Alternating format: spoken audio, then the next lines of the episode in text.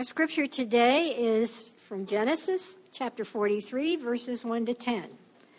And I'm reading from the English Standard Version. Now the famine was severe in the land. And when they had eaten the grain and they had that they had brought from Egypt, their father said to them, Go again, buy us a little food. But Judah said to him, the man solemnly warned us, saying, You shall not see my face unless your brother is with you. If you will send our brother with us, we will go down and buy you food. But if you will not send him, we will not go down. For the man said to us, You shall not see my face unless your brother is with you. Israel said, Why did you treat me so badly as to tell the man that you had another brother? They replied, the man questioned us carefully about ourselves and our kindred, saying, Is your father still alive? Do you have another brother?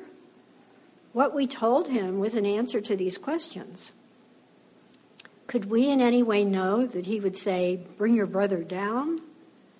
And Judah said to Israel, his father, Send the boy with me, and we will arise and go, that we may live and not die both we and you and also our little ones. I will be a pledge of his safety. From my hand you shall require him. If I do not bring him back to you and set him before you, then let me bear the blame forever. If we had not delayed, we would now have returned twice. The word of the Lord. God first revealed and entrusted his salvation plan for all of humanity to one family. And most of the book of Genesis is a history that traces that family's existence through four of its generations uh, the family of Abraham and Sarah, their children, grandchildren, and great grandchildren. And uh, we're in this masterful telling of the Joseph cycle. Uh, but there's a subplot within the Joseph narrative in the Genesis history, and this is the subplot Judah's development as a leader. Here in this account, right here in chapter 43, and if you keep reading into chapter 44, uh, you, you begin to see why the tribe of Judah rose to prominence amongst the ancient Israelites. It's because their head, Judah, the fourth the fourth of Jacob's 12 sons, Judah rose to prominence amongst his brothers. But he didn't rise to prominence by leveraging his strengths for his own benefit. That's what he was used to doing. If you've been with us and you go back and you look earlier in Genesis, you see how he leveraged his strengths earlier in his life in order to benefit and serve himself. Like when he persuaded his brothers, uh, look, instead of killing our little brother Joseph. Let's profit from him and sell him into slavery. They listened to Judah when they did that. Uh, like uh, when Judah selfishly refused to act justly towards his daughter in law Tamar, and then subsequently and unknowingly committed incest with her. Uh, this is a different Judah. The Judah you see here in chapter 43 and chapter 44 of Genesis is a man who, begin, who begins to leverage his strengths for his family's well being. Not for his own benefit, but for the benefit of the people around him. So I want to open this up to you and ask you a question. What do you think is the criteria for entrusting authority to somebody who has messed up in the past? What do you think? What's the criteria and you don't have to give me a Bible answer or a Sunday school answer. What's the criteria for entrusting authority to somebody who is messed up in the past? Yeah. They've learned and made changes. Okay. Yeah. Yeah. Repentance. Okay, repentance. And very similar to what Dan said, Bob says repentance. Yeah, which Old Testament, what you know what repentance means in the Old Testament? To literally turn around and go in the exact opposite direction you were walking. And in the New Testament, repentance means a, a changed mind, a new way of thinking. So, yeah, change, repentance. Yeah, Stephen. Okay, so the fruit of change, yeah. Yeah, there's even an expression in the New Testament, the fruits of repentance. So you're all kind of hovering around each other, Sarah. Ooh, wow, yeah. Part of that repentance, part of that transformation is making things right with those you have wronged. Excellent.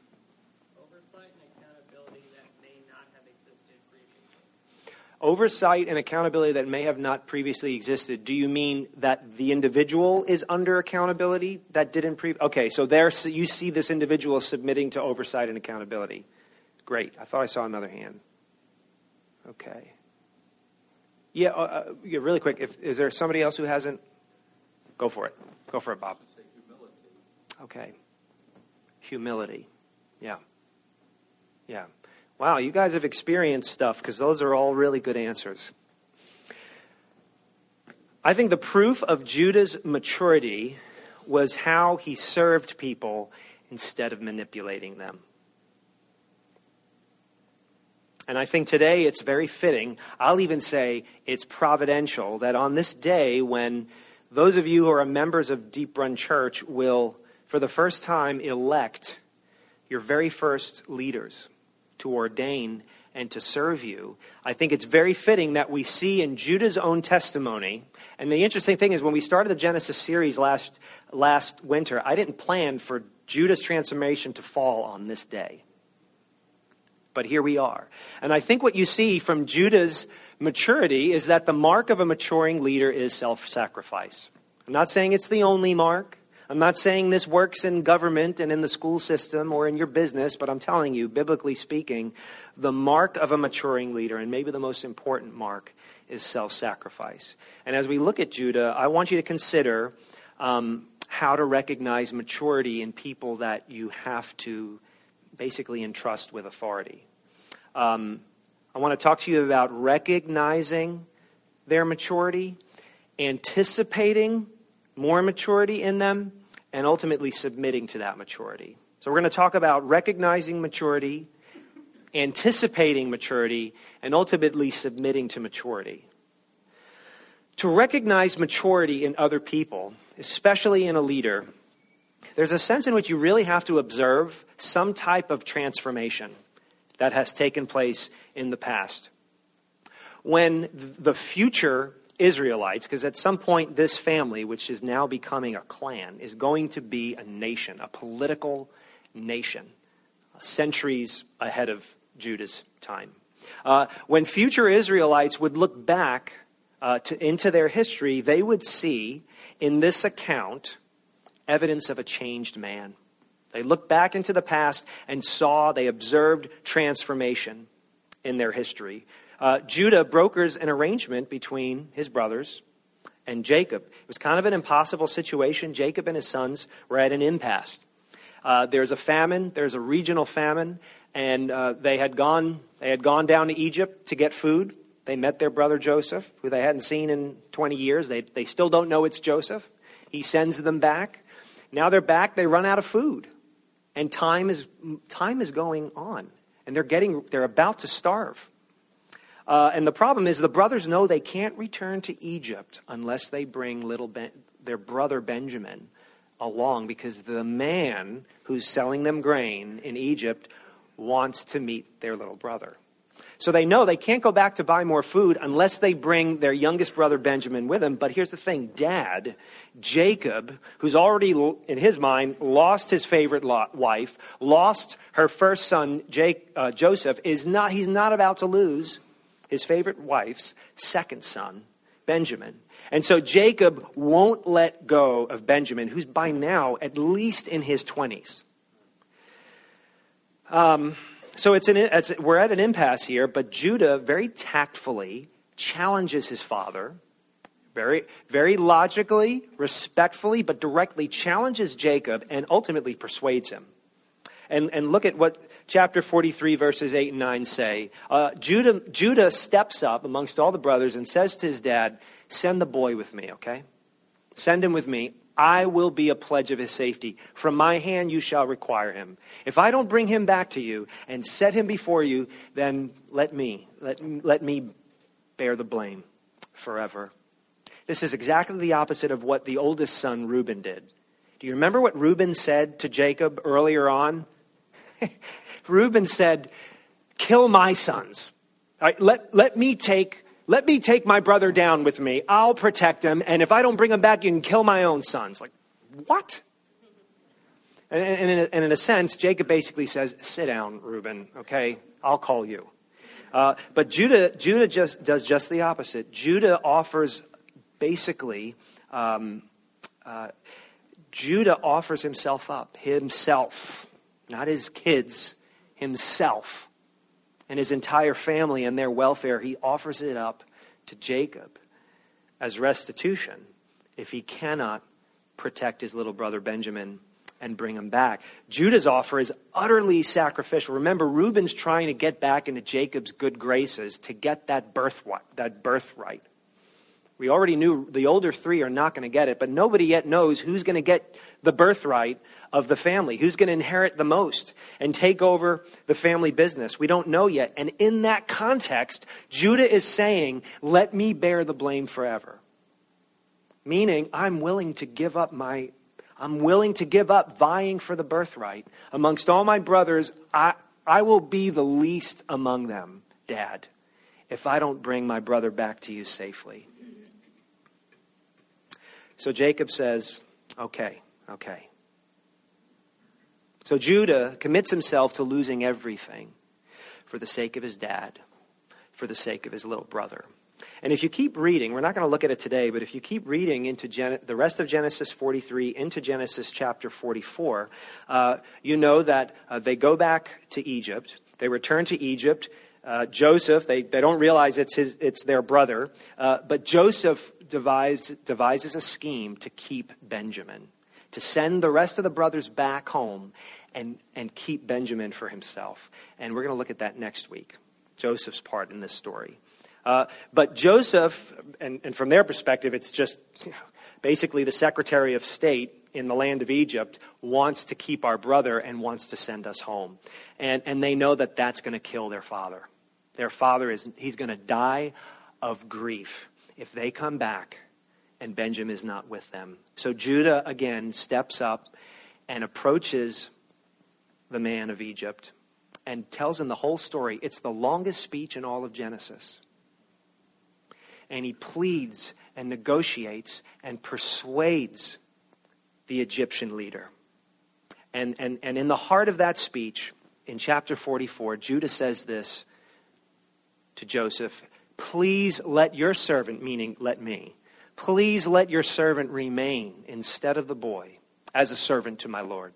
And let the boy go back with his brothers, for how can I go back to my father if the boy is not with me? And next week, we're going to see how Joseph, because that ultimately broke Joseph. And we're going to look at how Joseph responded to those words. But we see here, this is the first instance in the entire Bible of an innocent person offering to become a substitute for a guilty person. Because you, if, you, if you read, you discover Joseph's special cup was found in Benjamin's sack on the return journey. Right? And so, even though that wasn't Benjamin's fault. Legally, in the eyes of the Egyptians, Benjamin was guilty of theft. And this is the first instance in the entire Bible of an innocent person saying, I will substitute myself for the guilty one. And so Judah's great descendant, thousands of years later, Jesus Christ, Jesus of Nazareth, the lion of Judah, would do just the same thing, would substitute himself as, as a guilty criminal in the place of others who are actually guilty. The innocent substituted himself for the guilty, the righteous substituted himself for the unrighteous.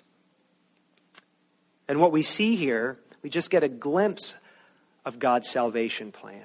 We just get a glimpse of Christianity in Judah's maturing, transforming example. And we see that God cares for his people through the efforts of sacrificial servant leaders. God cares directly for his people, but he cares for them through the efforts of others.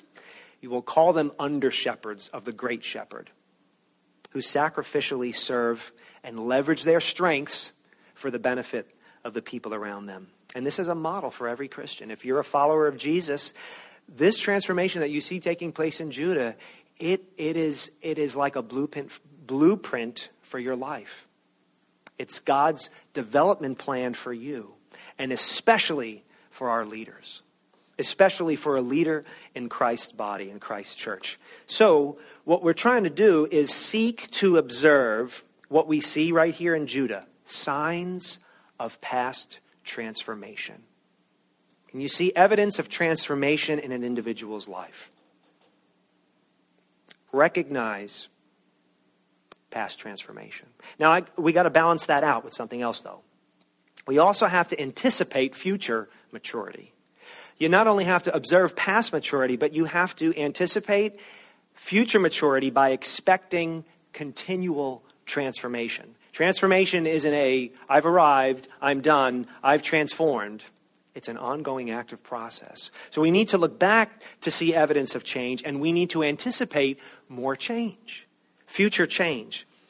This is what I mean by it. If you can look at an individual and assess their potential, then you need to trust in that potential.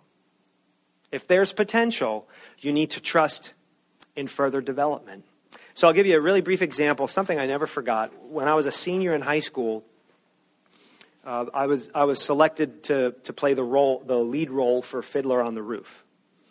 And the director came up to me and said, So listen, um, you've got the role, but I want to let you know, he went out of his way to tell me this, probably because he knew I was a very arrogant, self righteous snot.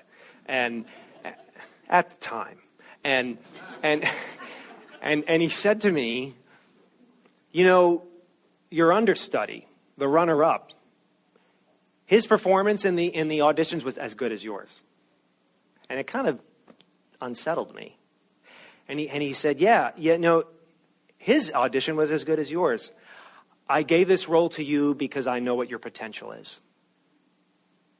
So he didn't entrust responsibility to somebody because of what he was seeing in the moment, but because he was aware of not only what he was seeing, but he, was, he made an educated guess about what he would see, about how an individual would develop. And that's what I'm saying. Look, those of you who are older in life, or more experienced in whatever, in, in church, right? Church leadership or ministry or, or in industry Maybe you're experienced in, in the sense of you've been married for a long time, whatever it might be. Think about this. Didn't people have to take an educated guess and trust you before you were mature? Before you were as developed as you are now?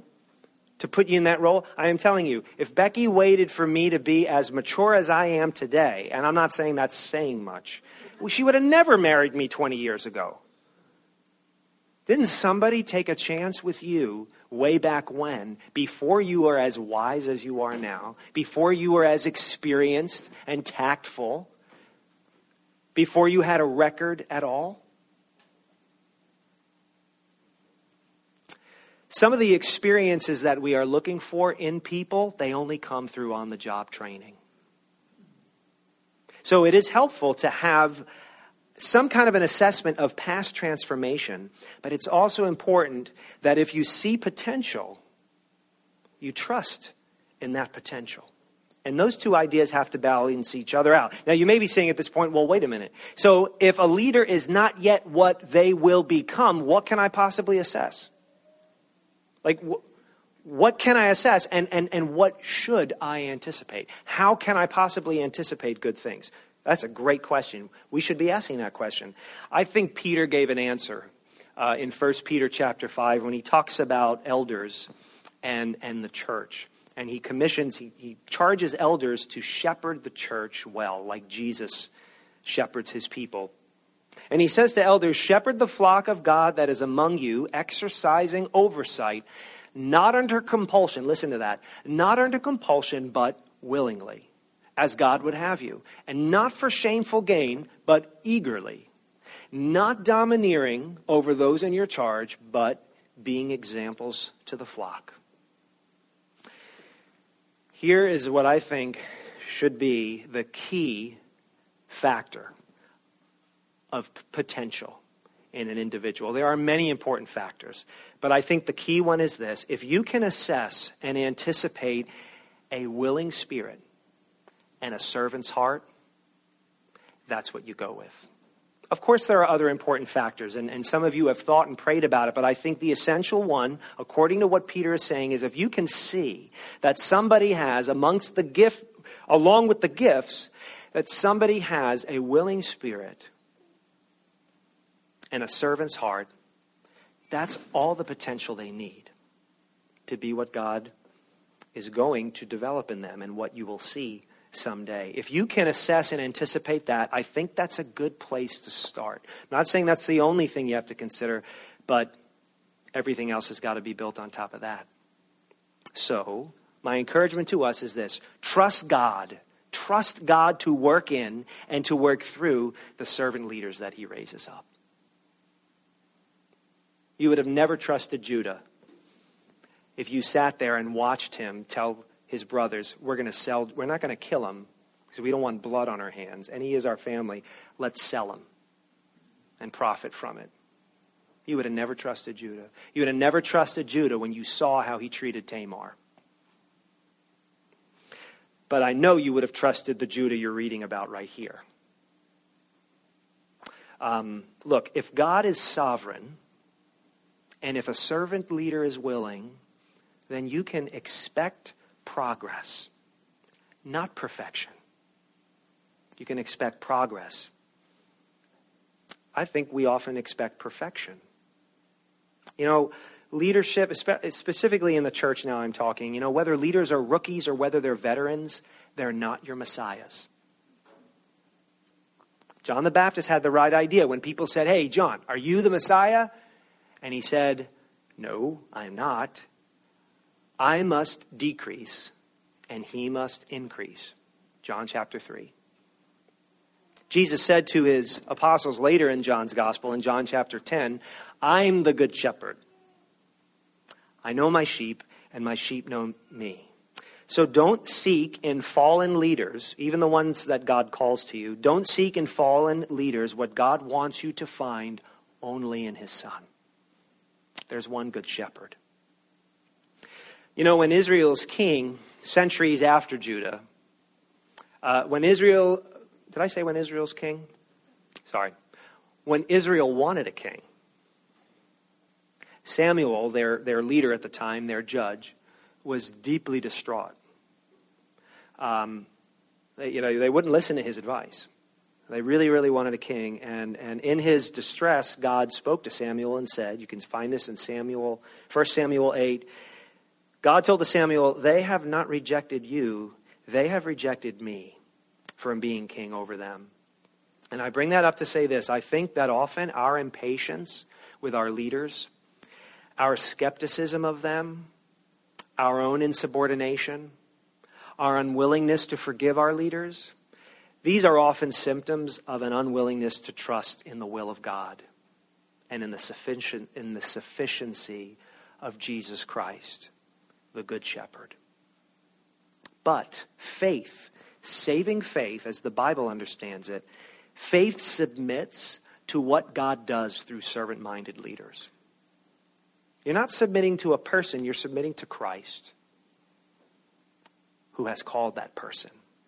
Faith submits to what God is doing through servant minded leaders. Look, Peter, Peter, who had those wise words to say to the church uh, when he was a younger man, Peter had to learn the lesson that saving faith submits to a servant, not to a tyrant. Saving faith, because we don't like to submit, saving faith submits not to a tyrant, but to a servant. During that Last Supper, of Jesus' life before he was betrayed and executed. During that Last Supper, he, he did something amazing that a rabbi would not do. He, he took off his outer garments and he wrapped them around his waist like a servant would, like a towel. And, and he just began to serve his pupils. The men that would, the, the 12 guys that would change the world, Jesus, the Son of God, just put a robe around his waist and he just started washing their feet. And that was scandalous. That was awkward. And, and Peter, the big mouth, of course, uh, the existentialist, uh, Peter basically says, No, Lord, you're, you're not going to do this. Lord, you shall never wash my feet. Now, Peter's saying, No way, no way. We're going to serve you. You're not going to serve us. Not our Lord, not our Messiah, not our King. And Jesus said something that was gentle and scathing at the same time Peter, unless I wash you, you have no part in me. And the translation of that for you and I is this You receive God's salvation and forgiveness and transformation and everlasting life by letting Jesus serve you. Until you submit to the loving sacrificial service of Jesus, you cannot receive salvation. That's an interesting way of looking at saving faith. Saving faith submits to a loving sacrificial servant, not a domineering, manipulative Lord, but a sacrificial Lord. So the Good Shepherd still serves us as we submit to one another as his under shepherds.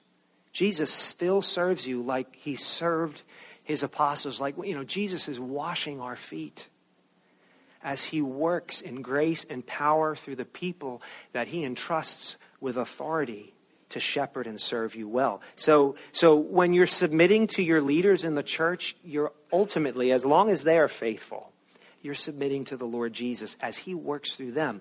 So the mark of a maturing leader is self sacrifice. If you have to start anywhere, you got to start there. That's where it starts. Now, if you can observe that, if you can observe in people past transformation, and if you can anticipate future transformation, then listen.